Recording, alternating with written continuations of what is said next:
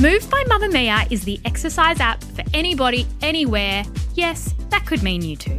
The workouts have been designed to fit into your life so you can move when you can. The 15 minutes you can squeeze in before work. The 20 minutes you get to yourself while the baby naps. The half hour you can spare at lunch. There's a routine for you no matter what your day looks like. A reminder as well, this is included in your Mamamia subscription. If you are a Mamamia subscriber, you already have access to Move. Download the Move app and log in with your Mamamia login. Head to move.mamamia.com.au and use code MOVE10 to get $10 off a yearly subscription. You're listening to a Mamamia podcast. Mamamia acknowledges the traditional owners of land and waters that this podcast is recorded on. From Mamamia, I'm Claire Murphy. This is the Quicky, getting you up to speed daily. It's Black Friday, the day where retailers around the world dramatically drop prices so that we can snap up a bargain. But while we might be tempted to splash some cash today, there are others who are teaching themselves to not get sucked in by unnecessary purchases and even plan for a future where they no longer have to even go to work, one penny at a time. Greeting cards are just stupidly overpriced. So instead, I bought a giant box of like all occasion cards that has 100 unique cards for tons of different occasions and some blank ones as well. And it comes with assorted envelopes, a box with tab organizers, and a card planner. And it was only like 20 bucks on Amazon. These people are devotees to something known as the FIRE movement. FIRE standing for Financial Independence Retire Early. And their ideas on how to save money are next level. Today, we take a look at how people are staring down a cost of living crisis with money saving ideas that we may not have considered, and whether we might be able to learn a thing or two about watching our pennies, even on Black Friday. But first, news headlines for Friday, November 24. Israel and Hamas are set to start a four day truce today, with the first group of Israeli women and children hostages to be released. According to mediators in Qatar, the agreement will begin 7am local time and will involve a comprehensive pause in the fighting in both the north and south of Gaza, with some aid to start flowing into the region and the release of hostages to begin at 4pm. The total to be released rising to 50 over the four day truce, as Palestinians are also released from Israeli jails. Hamas confirmed on social media platform Telegram that they would cease hostilities, but both sides have said they will go straight back to fighting as soon as the truce is over. A day after more than 1,000 Victorian school students staged a sit in at a major Melbourne shopping centre and students marched on Adelaide's Parliament House, hundreds of school students are preparing to knock off from class early in Sydney today to join protests in support of Palestine. The organisers of High Schoolers for Palestine are encouraging students to walk out of class across Sydney, Wollongong, and Byron Bay to show support for the Palestinian cause. The rally organisers saying they have a moral duty to show solidarity for the children of Gaza. New South Wales Premier Chris Minns is not in support of the protest, telling students if you want to change the world, get an education. Former Liberal staffer Bruce Lehrmann has admitted he mistakenly gave incorrect evidence to the Australian Federal Police when he was interviewed over the allegations he raped then colleague Brittany Higgins in Parliament House. Lehrmann made the admission while being cross examined in the defamation case he's brought against Network 10 and journalist Lisa Wilkinson. Lehrmann admitting he lied when he told police he didn't have alcohol in his desk in Parliament House, but at the time of the interview, that's the best he could recall. He also admitted he told security on the night in question he was there late to collect documents, but later said he was actually there to get his house keys, explaining he thought they wouldn't let him in if he told them the truth and that he'd be stuck not able to get into his home. He again denied any sexual contact between him and Miss Higgins in the office of their former boss, Linda Reynolds, saying he spent the time they were there together that night making notes on Senator Reynolds' question time briefs, telling the senator days later he'd come back to the office to drink whiskey because he thought him working on the briefs might have been considered a breach of security. Aussies are predicted to splurge more than $6 billion in the Black Friday sales, with many wanting to get their Christmas shopping done now to budget for the festive season. A new Finder survey has found that Black Friday sales, which originated in the US, are now the nation's most popular sales event, with up to 9.3 million Australians already taking part in or planning to shop the sales this year, a large number of which are trying to find a way through the latest cost of living pressures. Retailers are also looking forward to the boost, with shoppers shoppers tightening their belts through recent rate hikes and rising costs. The Duke has spent some time in Sydney, not the Duke of Sussex, the Duke of Hastings from Bridgerton, actor Regé-Jean Page. The 35 year old posted on Instagram as he enjoyed a cruise around Sydney Harbour before attending a Q&A session in Circular Quay where he talked about upcoming projects including his movie The Saint, a reboot of an iconic British TV show and later movie. The actor did not confirm whether he was in talks to take over from Daniel Craig as Bond when he leaves the franchise. That's your latest news headlines in a moment. Today's deep dive.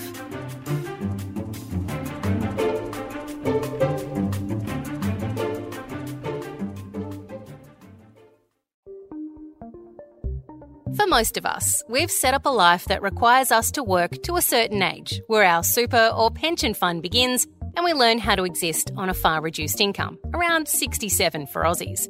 But while we saved a fair bit during the pandemic, we've been blowing that cash since being let free from lockdowns. And today will be no exception. Australians predicted to spend $6.36 billion in the Black Friday sales, culminating on Cyber Monday. That's 188 million more than last year, despite the cost of living crisis we currently find ourselves in. But for a group of people who call themselves the FIRE movement, this is not how they want to live their lives. FIRE stands for Financial Independence Retire Early, a movement that started back in the early 1990s when the authors of the book Your Money, Your Life, Vicki Robin and Joe Dominguez, first used the term, asking their readers to question everything they've been taught about their money and their values.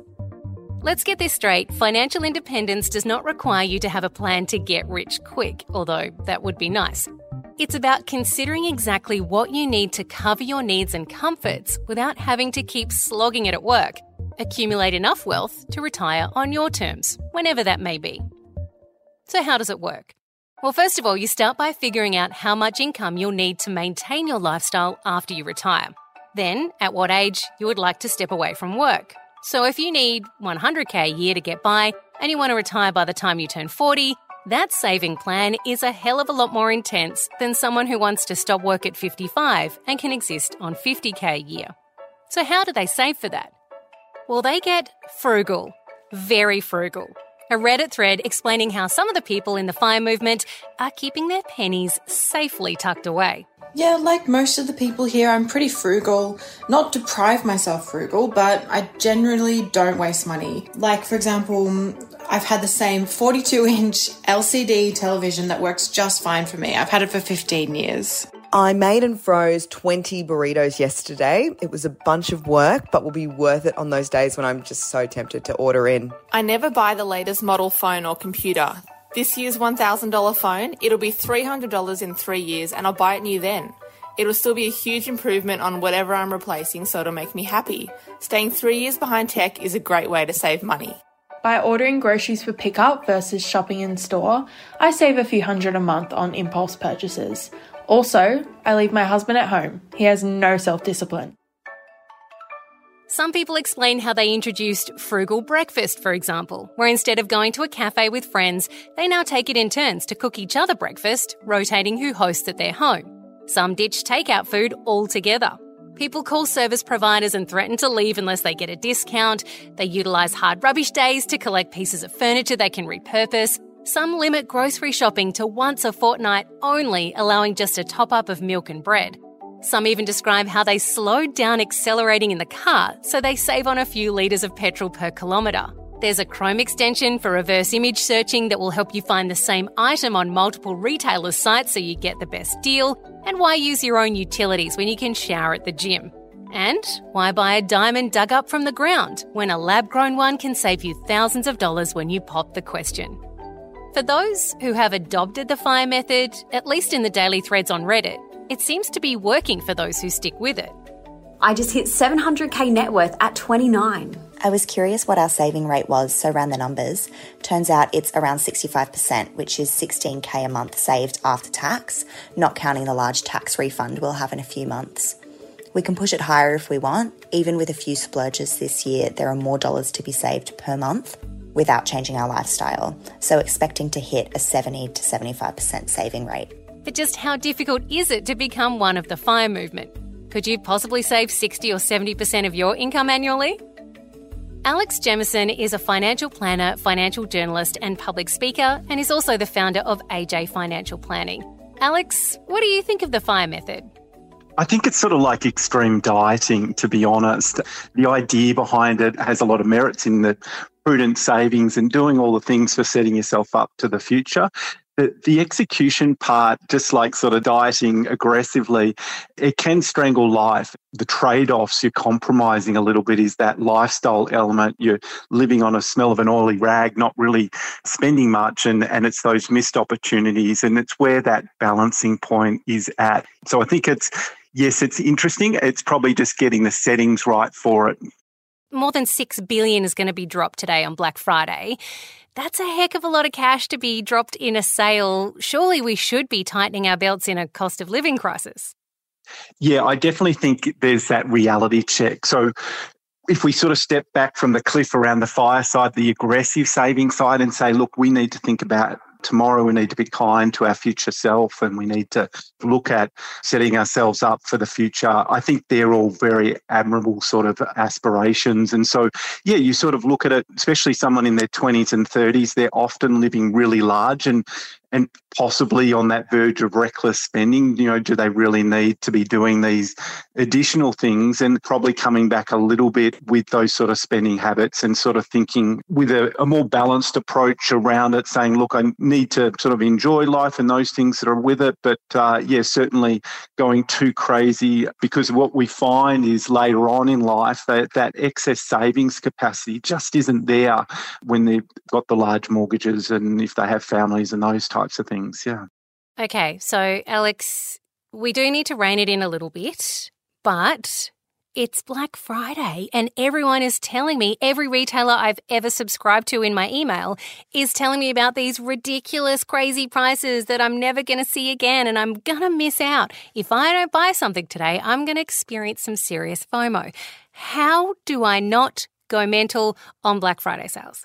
If you're sitting there and you've got some credit card debt and not a lot in the bank, it's kind of like a cold shower. You kind of need to cool off a little bit and say, look, first and foremost, I've got to get my house in order. You know, I, have got to get myself set up financially. And as much as these opportunities are incredible and enticing and all the rest, it's like I just need to get all the the basics set up and set yourself up strongly. So if you're a, a wash of cash and earning you know substantial monies and and financial pressures out there then that that conversation might be slightly different. But for a lot of people what we find is if you have the ability to resist that is a muscle that you need to build. It's an important wealth muscle and it's sort of it's a skill. So saying no to the the item that comes up that skill as you build it actually helps with future savings. You're creating a habit around it and that skill incrementally builds over time time. So, like the gym, you don't go in and lift the heaviest weights in the gym. You might start with a light one.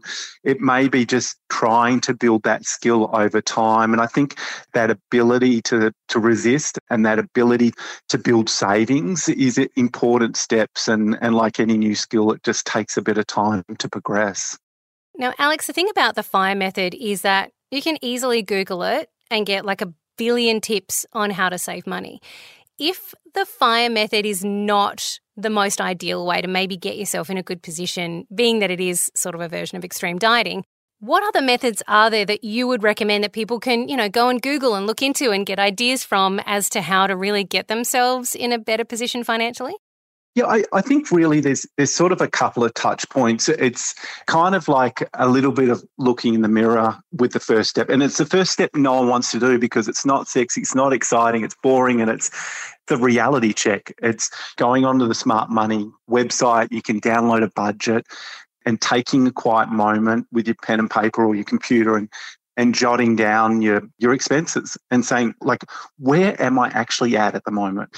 Am i way off the charts and living well beyond my means and, and wondering why i'm struggling so much financially? Or or you're the other spectrum where you're at the fire where you're saving so aggressively you're too terrified to go out and have drinks with your friends on the occasional sort of catch up it's getting the the now, the today. It's a, an inspiring process once you've done it because it's like the big aha moment where it's like, okay, now I know where I am. And then the next question is, where to from here and really what you're trying to get to is a point where you you know you're generating savings each month or uh, over the course of the year and you're targeting a, a particular number that you know, might meet with some of the goals and aspirations that you might have. So it might be, you know, I want to buy a property or I want to achieve this in life financially. But you need that budget, that reality check to give you the starting point because then you don't know where you sort of sit on those two spectrum points that are sort of outlined. And look, the government website Money Smart is a great, you know, they've got great little tips and tools in there. That'd probably be the first place you'd probably start with. If the fire method seems a little extreme for you, you can at least start some small things to get your money situation in check and at least not blow it all on that amazing bag you've had your eye on in the Black Friday sales. What I've found over the years is you're either in two buckets. You can either save or you can't. And so if you're a saver, then you can then optimize your budget to work out where you might be spending a bit too much. And that skill set is very easy for you. You don't have any resistance around it, and the steps are easy. And for you, it's an easy skill. It's sort of like a, a ball skill. You've naturally just got that inherent sort of DNA built into you, and that's just like a duck with water. The other group is savings hard. And it's like, you know what? I've tried all the different types of diets and nothing's working for me. And so we sort of talk about this idea I have to create a way of what we call forced savings.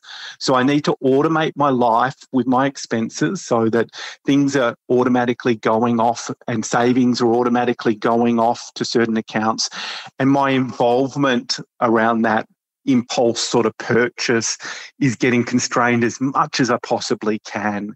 And so, you know, if you're working for someone, that might be, hey, look, can I go to payroll and ask them to split my pay into a couple of buckets, a couple of bank accounts? One of them set up for savings, one set up for bills, and one set up for having a great time. And that's the only account that I look at that I can see on the internet. And that's the only account that I generally use. And those automative sort of approaches can really help that person that has a really strong impulse around spending and a strong impulse around today sets them up to win. At the end of the day, it's like understanding where your strengths and weaknesses are and just playing to them. There's no point setting yourself up to lose. We want to really set people up to win. The Quicky is produced by myself, Claire Murphy, and our executive producer, Kally Borg, with audio production by Jacob Round.